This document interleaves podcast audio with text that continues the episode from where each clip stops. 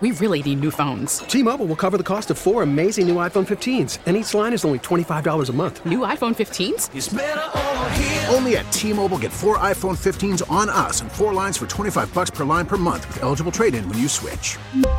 Minimum of four lines for $25 per line per month with auto pay discount using debit or bank account. $5 more per line without auto pay, plus taxes and fees. Phone fee at 24 monthly bill credits for all well qualified customers. Contact us before canceling account to continue bill credits or credit stop and balance on required finance agreement due. $35 per line connection charge apply. Ctmobile.com. We get it. Attention spans just aren't what they used to be heads in social media and eyes on Netflix. But what do people do with their ears?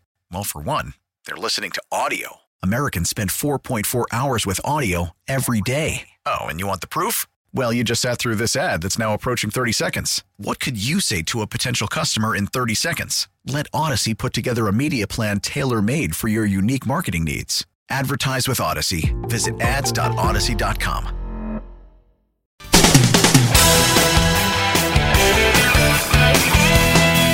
Mike's on. He's ready to go. On the fan. New York Sports Radio. Mike's on. Mike's on.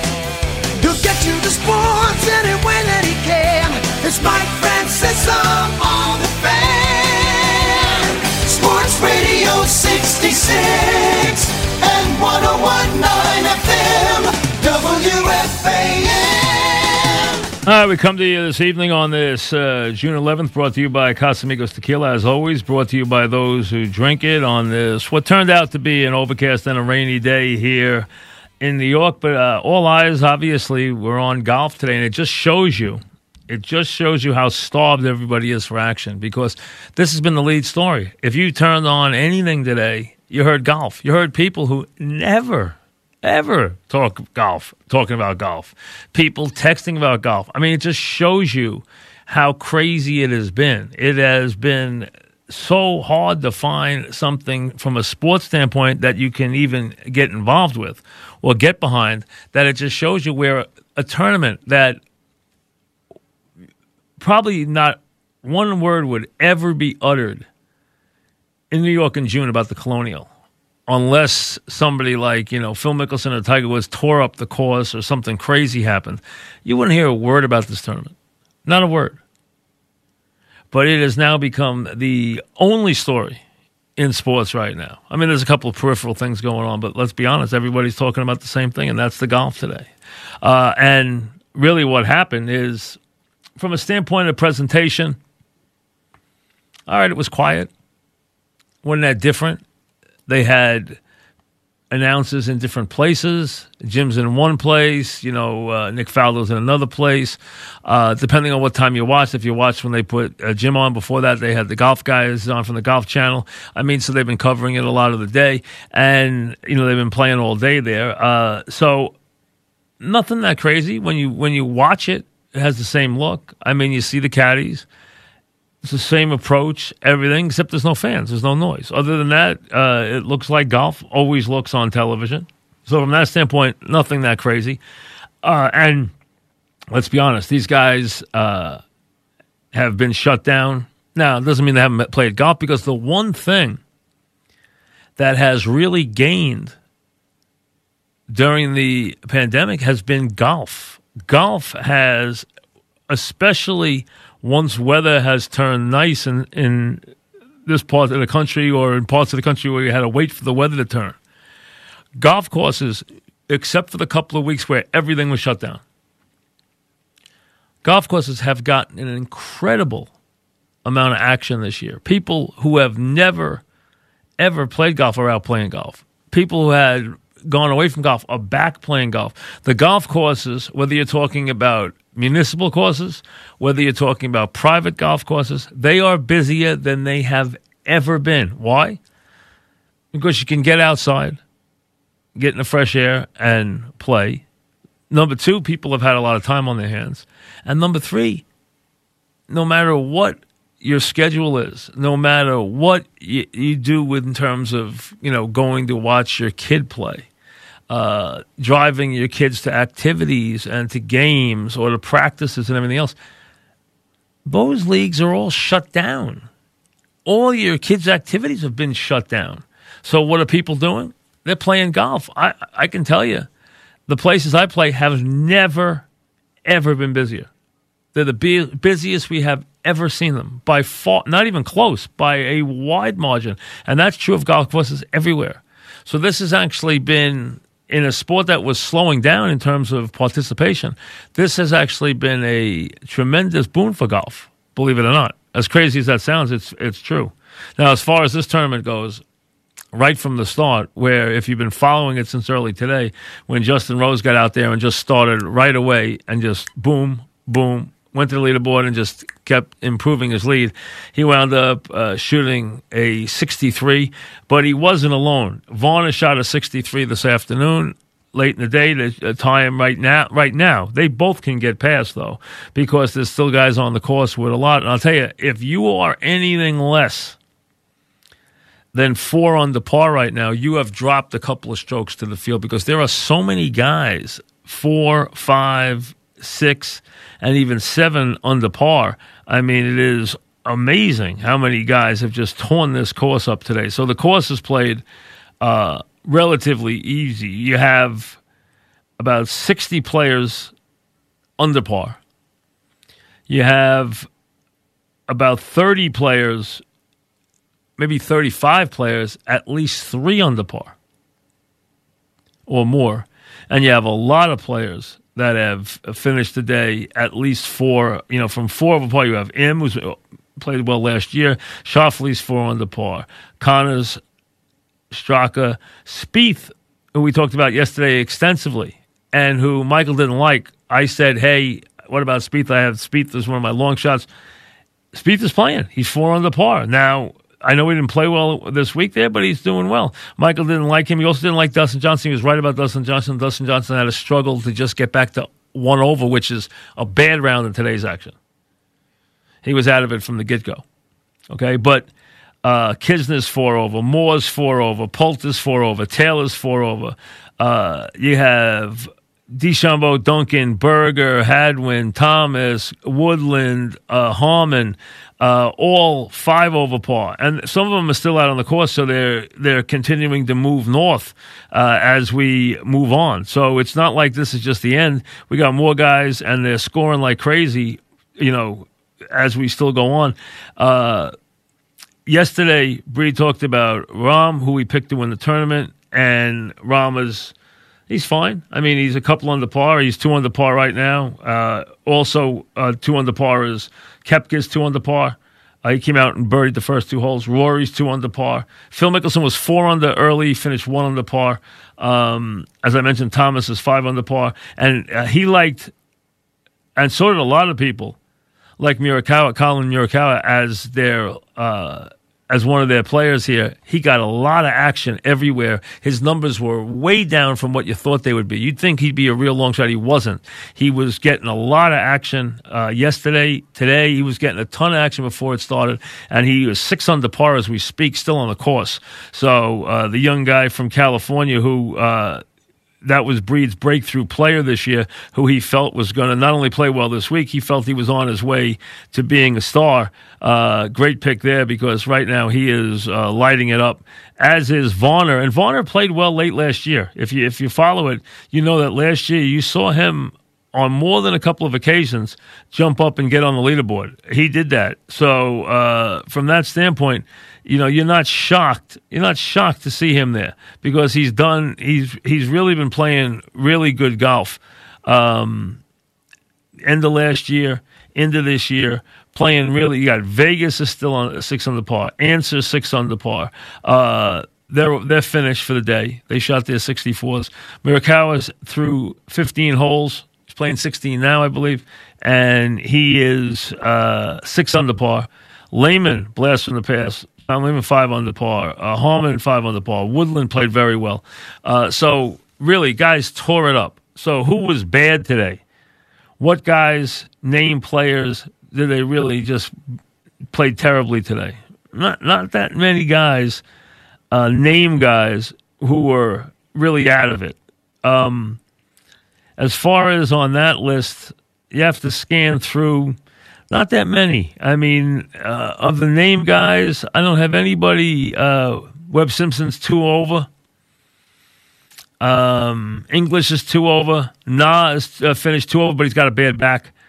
Um, not that many guys. I mean, Corley's one uh, finished one over. DJ Dustin ja- uh, Fowler's one over. Uh, Dustin Johnson's one over. Finau's one over through fourteen. Um, so not that many guys playing terribly. But right now, if you're even par, you have a lot of work to do because there are a ton of players who are really under par and, and obviously led by the very talented Rose, who is uh, seven under par as we speak. So um, they tore it up today. They were ready to play. They did it in a uh, big way. They mic'd a couple of the players not that the only guy who was prominent who I saw wearing a mic was Ricky, Rickie Fowler. They didn't really use it much. You caught a couple of profanities uh, a couple of times on on the uh, on on the audio, but nothing crazy. Um, I thought the coverage was pretty much you know what you would expect for golf, uh, except there's no fans. That's basically it. As and from that standpoint, everything else seems you know about as normal, I guess, as it can be right now. You know a couple of things about today. Number one, as you probably know, it was a wickedly bad day on the stock market, which has been ripping lately. It took a big hit today. Uh, probably be a couple of reasons. One, couple things that the Fed chairman said yesterday afternoon that would take that would take it as pessimistic. But really, the biggest reason is you have seen some of the states start to have outbreaks again, or have outbreaks seriously for the first time. Different states starting to have major outbreaks of the virus, which is, I think, scared people. I think it's actually scared some of the players in some of the other sports, too. Because you've heard some rumblings that there are NBA players who really might be having second thoughts. So, because I think what they're seeing is they're seeing an uptick again in a couple of states, which we probably knew was going to happen. The question is listen, nobody's going to turn around and shut the states down again. I don't think that will happen.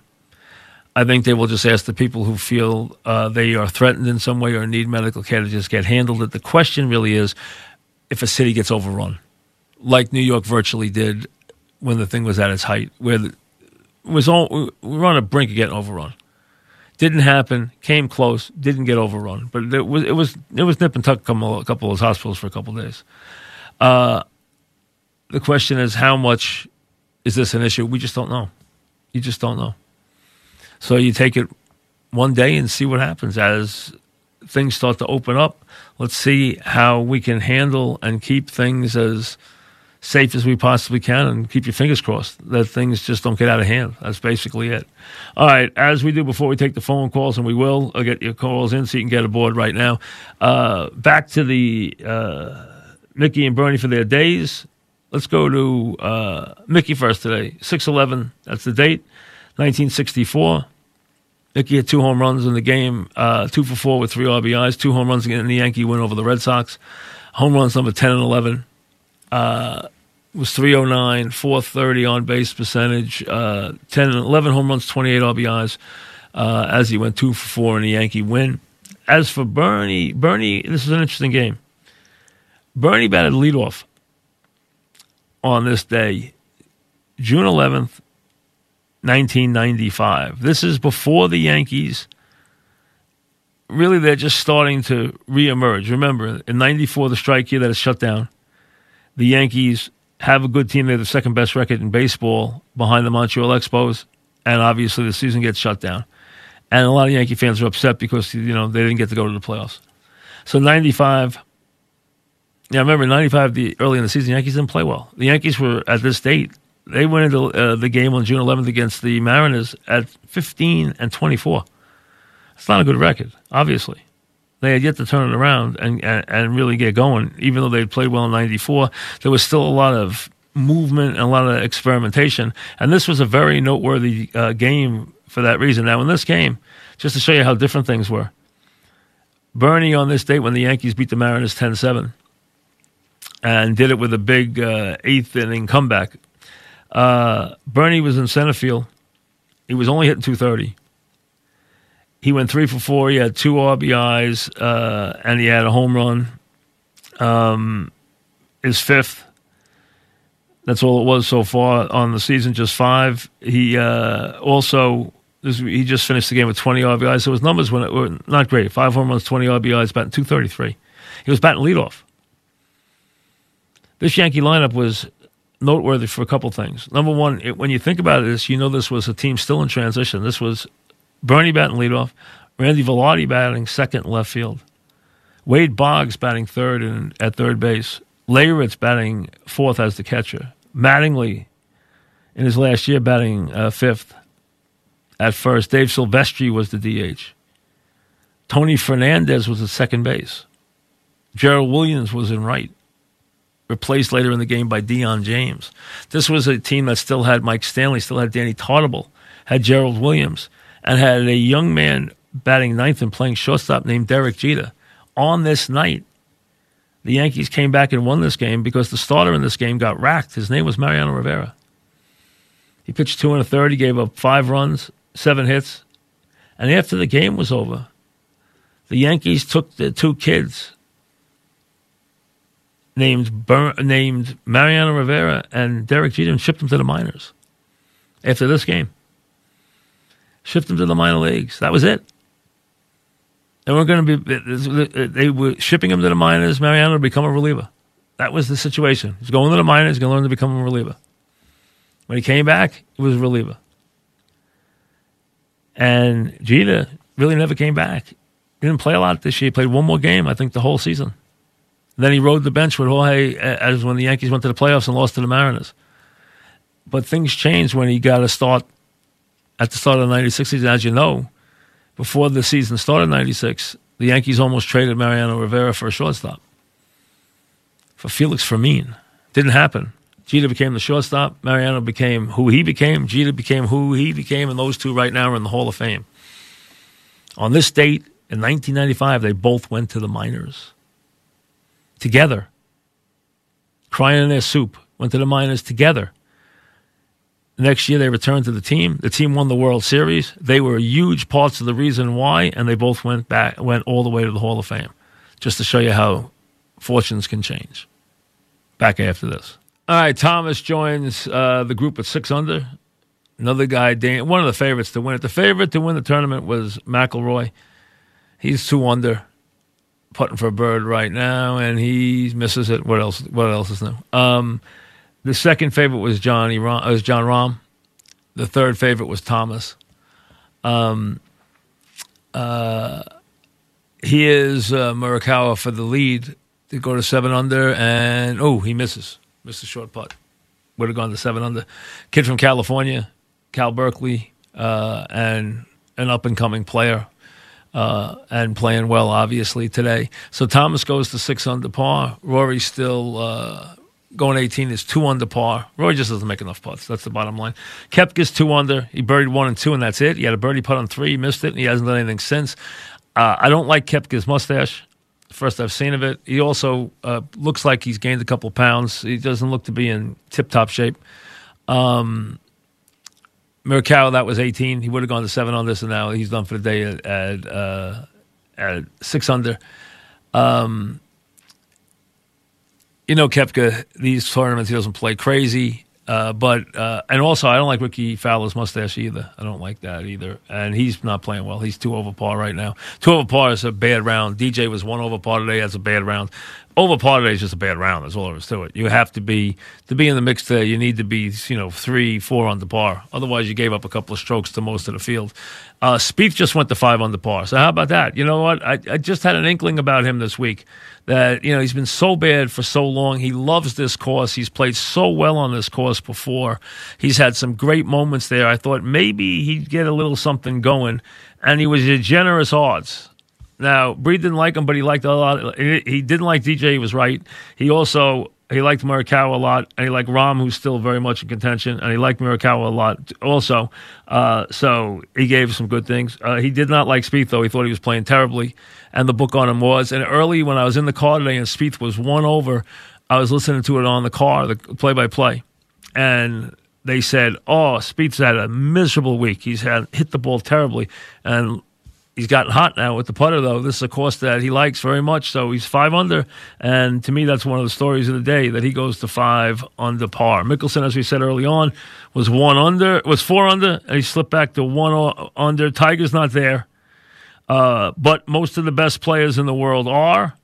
Uh, 17 in the top 20, 8 in the top 10, and a lot of them are on the leaderboard, led by uh, Rose and Varner at seven under par. Um, Paul in Middle Village starts us off. What's up, Paul? Hi, Mike. That was fast. Um, yeah, I've never spoken with you. Bear with me Yes. a minute because I Yeah. went blind three years ago and I Well, kind okay. don't process as well as I used to. Okay. I was actually on to talk with Evan and Joe, so I Mm-hmm. tailored my comments, questions for them. But I got disconnected, and then I got you. So I thought it might be interesting, even though it might not be for you.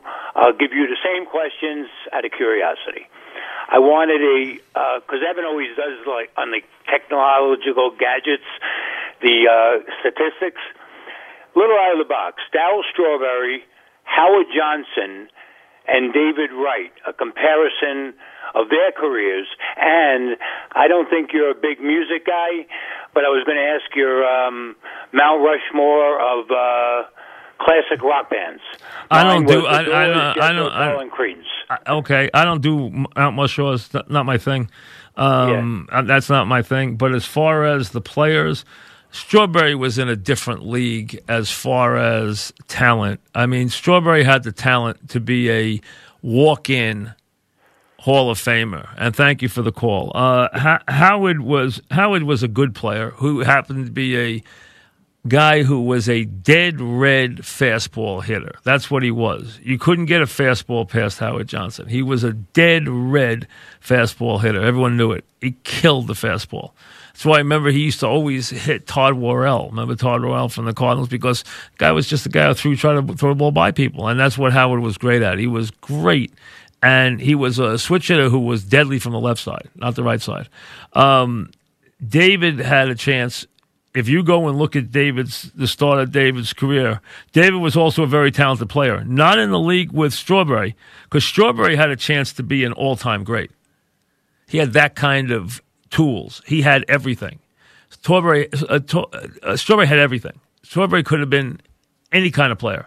Uh, Strawberry could have been Frank Robinson. He could have been anybody. He had that kind of ability. Wright had a chance, though, to have a really tremendous career.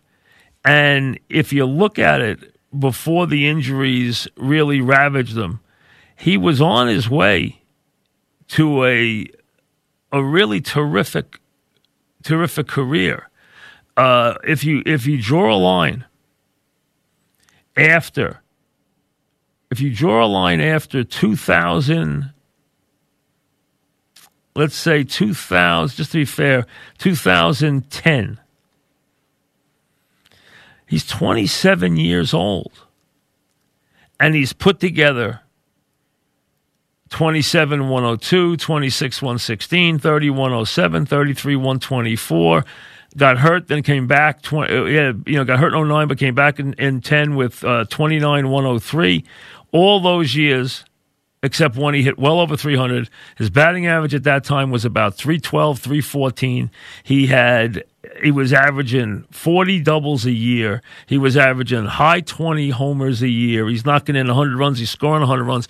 He's got a chance at that point to have a great career. And then his career except for 12 he never has another big year in his career. So he had the ability to be a perennial all-star. So there's three levels to those players. Strawberry had a chance to be an immortal. Uh, wright had a chance to be a hall of famer. And hojo was a good player. He was not he was not on their level as a player but he was a very productive home run hitter and a very, and a dead a great dead red fastball hitter. Robert Canaan, what's up robert? Today. What's happening Hey, Mike, how you doing today? good what's up Uh, wanted to talk about the golf, and Yeah, go ahead. you know, we've talked a lot about three of the four major sports trying to figure out how to get their act together and get back into competition. And as I was listening to you and Michael yesterday, and a couple of other commentators with some of the other shows, and then watching the golf today, the golf, the PGA has set this thing up brilliantly. Okay, they've got four tournaments in a row at places that they don't usually get all the big guys to go to. No spectators, fine, but they got all the big guys to go for obvious reasons. They're going to tear these places up, which reminds us of how great they are. Okay, between this week, Heritage, Hartford, and then Yep. Detroit. Right. And then you come back to Jack's tournament with Right. spectators. with with with a, you- with a, with a a a num maybe twenty percent normals, but uh, but spectators, but not a not a big number. But reintroducing us Yes, reintroducing spectators. Yes, at at Jack's tournament, correct. at Jack's tournament. And then did you notice that they took the Iowa tournament that decided not to try to run it, and they're going to host that tournament at Jack's place the following week. And that just keeps pressing us closer and closer to where they're going to get into major season. And they, to, to my mind, and I'd love to hear your thoughts, I think they pulled this off brilliantly. Well, I mean, they have it. They have an advantage. They don't have advantage. a huge advantage. The players are individual players anyway.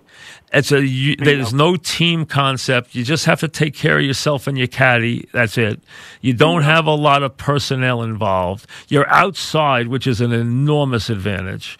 And the only thing that is a challenge is the television coverage, which is a challenge because you have the announcers here in four different places doing the game. Uh, you have, you have the announcers in four different places doing the announcing from four different venues. So uh, that Well, that's a bit of I'm a challenge. But you know what? They'll pull it off because as long as they have Nance there, they'll have no problem because he's that good. He'll be able to bring everybody into it. The next thing I was going to ask you is, you watched enough today, and of course, I, I know about your relationship with Jim, and I agree with you about how excellent he is.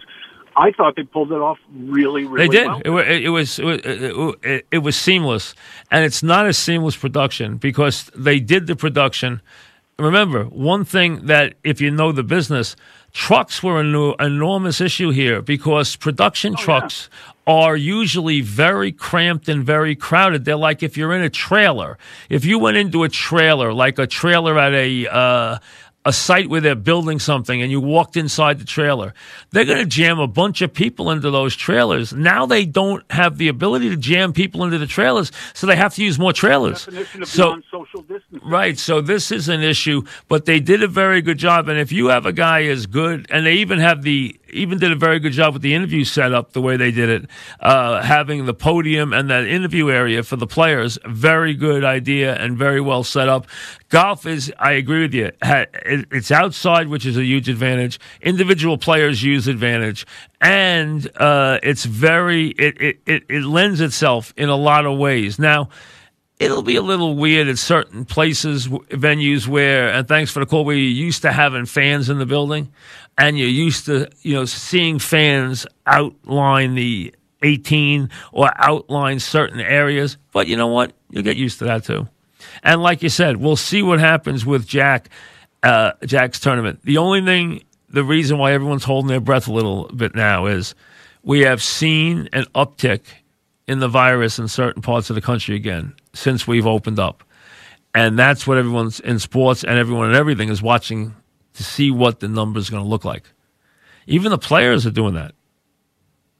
Okay, now on the plus side, we have seen or heard of a couple of, and today was a very, I think the virus making a little bit of a comeback was one of the reasons why the market took such a big hit today.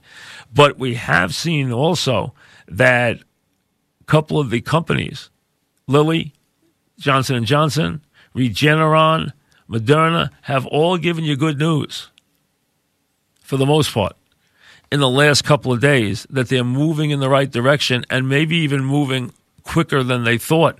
J and J announced that yesterday that they were moving they're moving up their testing and moving up to the next level because they feel now this is with the therapeutic this is not a vaccine this is with a therapeutic that they feel is very effective so you're getting some, and there's a lot of still confidence in what Moderna's doing. There's still a lot of confidence that they, uh, and they do a lot of gene stuff and new wave stuff that they're going to be able to do a lot of that stuff too, and and move quickly with with their stuff. So, uh, hopefully, see that that's really, let's be honest. Before we get back to any sense of normalcy, before we ever get back to anything that even resembles normalcy, we have to have a drug that works We have to have a drug that at least keeps people out of the hospital. And if we get that and it's proved effective, we got the game uh, at least under control. I don't want to say beat, but at least under control. So that's a big because then you can go back in the stadium. Like right now, nobody is going to go back in a stadium, uh, uh, or very few people are going to go back into a stadium unless they're kids. If they're young, maybe they would. And like I can give you an example. They made camp so restrictive for my my kids' camp was so restrictive they canceled it. They were going to camp in New Hampshire, and their camp got canceled because the camp people felt that it was just too restrictive for them to have fun with the kids this summer. That the state put so many restrictions on them, they just didn't feel it was worth it. I mean, they were asking kids to go up there, and one of the big ideas is to have, you know, a bunch of kids and then have them all play against all the other camps and play against all the kids in the camp. And they were saying, no, you're going to play only with the 12 kids that you bunk with. You weren't going to see anybody else. I mean, that's not going to work. Kids don't want to go to camp for that. They wanted to go to camp to interact with all the other camps and to play against all the other camps and everything else. And they weren't allowing that. So they didn't have camp this year, as an example. So not everything is perfect yet by any stretch. Uh, but this is a step in the right direction. But I do think golf was better suited to this than a lot of other sports have been, obviously. And being outdoors and being an individual sport was a big positive. But today, I think is definitely a, uh, a on the plus side. I think they did a great job, and it looks like the Golf Channel and uh, Jim and all his crew have done an excellent job. Back after this. All right, we're back. We'll take you right up until uh, seven o'clock. Rich in Manhattan, what's on your mind? I get to, Mike. Before I get to the amateur draft, who do you take, Musial or Frank Robinson? Not, uh, uh, I mean, those are two all-time great players. I mean, so I mean, they're both immortal players. So I mean, it's really not much to choose from. Okay. I mean, they're both great, great, great players.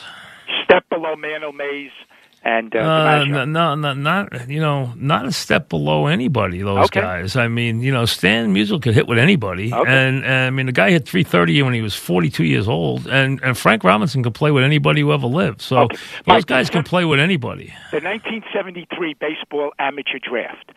David Clyde was the first player picked. Yeah, remember him well. Right after high school, Yeah, yeah. he went right to the majors, Yeah, to the yeah, remember him well. Texas Yeah, and they put him right in because Texas had moved because he was because he could sell tickets. Yes. to sell tickets. He bombed after three games, pitched well three games, and after that it was fin Has that ever happened since, where the number one pick or anybody in the first round went right from high school to the major leagues?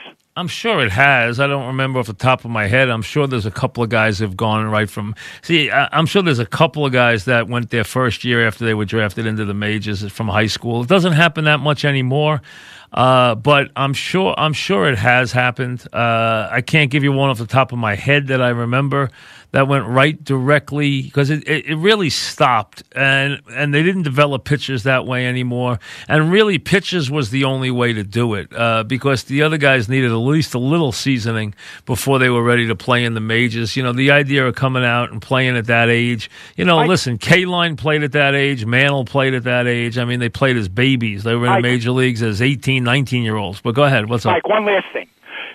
To emphasize what Wes Unseld did in the 67 68 season, he came in. Hmm. The league already had Bill Russell, John Havlicek, Wilt Chamberlain, Oscar Robertson, Jerry West, Right, Elgin uh, yeah yeah don't go through the whole league what, what's the point? point and he became the MVP of the league. He did. It's He won the MVP. He won. He won. He won yeah, and and he wasn't. He wasn't a dominant player. So he he actually that year he had a wonderful year. I mean, you're talking about a guy who became. You, you're talking, but you, Playing at that time, listen. Well, I, I, un- I, un- I I understand, Richard. I read it, but remember, uh, and thanks for the call. The guy is only the second guy ever to do that. The other guy was Wilt Chamberlain. Wilt Chamberlain came in though and dominated the league. Wilt Chamberlain came in, and I'm sure his scoring average his first year was 37 or 38 points a game. Wes Unseld averaged 15 points and 18 rebounds, or 14 points and 18 rebounds. But he was in the right spot at the right time. There wasn't a lot of great years that year in the league.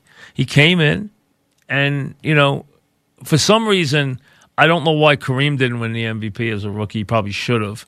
He didn't though. I, I'd have to go back and look why he didn't, uh, because Kareem was dominant. Uh, Wes wasn't a dominant player. You know, Wes wasn't an, an all-time great. He was a he was a really. I mean, he wasn't an immortal player. He wasn't a Chamberlain or a Russell or a Jabbar. He was a really good player though. And he was a good leader is what he was. He fit the team so well. That's really what happened. Very few guys come in and have impact on a team the first year. You know like Bird did. Bird had an incredible impact on a team the first year. Magic came in and had an incredible impact but he came into a stacked team. I mean an incredibly stacked, a stacked team First of all, had Jabbar. You don't have to go anywhere past that. But he, it was a, a comp- incredibly stacked team. Um, so, but Unseld did come in and do something that was very unusual. It did, but he after that, he was a good leader. He was a wonderful player, a solid player. You know, even an all-star player, but not a not a, you know not a not a Jabbar or a or a Walton. I mean, or not a Walton if, if, he was healthy. Walton was never healthy though, or not a Chamberlain or a Russell or a Jabbar or anybody on that level not even close. But he did do something that only Wilt had done, which was win the MVP as a rookie. He, uh, uh, the only other guy who did it, Unseld did it, and Chamberlain did it. That was it. The only two guys ever to do it. Lyndon and uh, Dix Hills, what's up, Lyndon? Uh, hi, Mike. Uh, good talking to you. Yeah, what's happening? We're going to change the pace a little today. Uh, uh-huh. Go off topic and uh, off sports. I know you like historical drama, I think, and uh, I have a true story that's, I think, very apropos to what's happening today with the protesting and the racism and everything else. You might have even seen it already. So let me just tell you the name first. It's called The Best of Enemies. Have you seen it? Is it a book or a movie? No, it was a book, and then they turned it into a movie. I have never seen it. No. Okay, I recommend it very highly. Best of Enemies. The Best of Enemies. The Best of Enemies. What is yeah. this pertaining to? Okay, it's about a black activist who meets up with a uh, the Klan leader, and they are, uh, go against it together. They're trying to. In what year? Some, uh, recent. I think it was 2018 or 19. I just saw it recently. It's been on. No, no, no. Time. I mean, what year was that? What year were we talking about? What 19, year was? 1971 took place in Durham, North Carolina. 1971. Okay, took place in Durham, North Carolina. Is this, supposed, is this supposed to be a true story? It is a true story. Okay, okay. Yeah, and who and who are the and who are the combatants? The combatants are Ann uh, Ann Atwater and C.P. Ellis. Ann Atwater is the activist. C.P. Ellis is the uh, the the uh, Klan leader. Okay. And the the actor's uh, Taraji Henson. I don't know if you know her. Do not. She plays in. Uh, um, I don't even watch the show, but it's uh, she. Uh, and That's the okay. other one is Rockwell, Sam Rockwell. Okay, I know him well. He's a great one of the great actors in America. Yeah, very good actor. Oh yeah, he's one of the great. He steals every movie he's in. I know, I know. Um, so I just thought that if you watched it, I, I, I, I, will check it out. The best of enemies. Yeah, let me just say one other thing. If go you ahead. check it out, right. go all the way to the end because at the okay. end they show the real people, what they've done since then, and I would even go to the music at the end. John Legend sings a great song at the end, and I think I, think if you like it, maybe you could even mention it later on to your to your your you know your. I, I will I will definitely check it out. The be- thank you for right. the call. The best of enemies. I will I will definitely I will I I will definitely check it out uh, and see what we come up with. But thank you for that. Appreciate it very much. Uh, do not know the story, like I said off the top of my head, but I will check it out. Kevin and Milford, what's up, Kevin? Hey, Mike, how you doing tonight? Good. What's up? Um, I got two questions for you, and then Go I'll ahead. just hang up and Go let ahead. you respond. Okay. Uh, first of all, NASCAR's back, Right. outdoor sport. Soccer's back, outdoor sport. Right. What is taking MLB so long? and Uh, secondly, Mike, be well, well, I well, know you've been well, because you, you know when you when you play with, when you deal with cars, you know you don't have to you, you don't have to talk to them and and and uh, reason with them, and you know they don't have a union and stuff like that. So you know. soccer. Well, Mike, listen. soccer too. Well, but They're soccer's doing an soccer internet. right. But soccer's an international game. I mean, you're talking about soccer around the world. You're not talking about soccer in the United States. Uh, and you know, it's not just baseball. It's taken all these sports a long time to get back, but baseball's got a huge economic issue that divides them, and that's what that's, That's what's what taking believe. Well, that's what it is. I, mean, that's it I believe it's the owners that are keeping it cut Well, back a lot. It's not the owners. It's both sides. They have a disagreement, and that's all. It's you know, don't blame one side versus the other side. It's not worth it. Thanks for the call. It's not worth blaming one side. It's not worth blaming one side versus the other side. It really isn't. They have a disagreement. Okay, they have an economic disagreement. That's it, and they have to find a way to solve it. And here it here it is in a nutshell. This is it, folks. This this is the crux of the matter. The players want to be paid the rest of their money. They think they made the overture in April and May. They want to be paid the rest of the money on their contracts. They're firm on that. And they also want to play a lot of games. The owners don't care about the regular season. They want to minimize their costs in the regular season. They want to extend the playoffs as far as they can. And both sides, and this is critical, do not want to do anything that would damage their negotiations next year or in any way move either side in a place that gives them an advantage next year when they hope to do a collective bargaining agreement that will last for the next 10 years. And that is pivotal to the lifeblood of that sport. And that is why they are both acting the way they are this year because they don't want to give in to anything. Like a perfect example the owners are trying to move an extra round of playoffs in and add extra teams. You're going to tell me you're going to play baseball? Okay, and you're going to play 162 regular season games, and you are going to then play 16 teams, 16 teams in the playoffs. How ridiculous is your regular season if you're going to play 162 games and then let 16 teams get in the playoffs? But what the owners want is they want extended playoffs because that's where they make their money. Their costs in the regular season are astronomical, and in the regular season they make the money. In the postseason they make the money. So they want to push the postseason. The players like no, no, no, no. So that's why the owners are like, hey, let's play 48 games, and the players are like, let's play 114 games. Players want to get paid. They get paid the more games they play in the regular season. Owners, no, no, no, don't worry about the regular season. And if the owners go and, implement a 50 game regular season, which they can, then you're going to see how many star players say, I'm not playing. Then it gets tricky. And then you have really, if they pull that on either side, if they push that forth, there's going to be such bad blood, they're going to be in bad shape for the years to come. Incredibly bad shape. Billy in Connecticut, go ahead, Billy.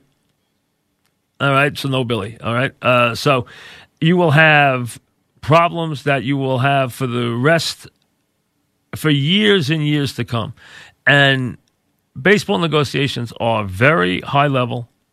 Both sides are very strong, and the owners have great wealth.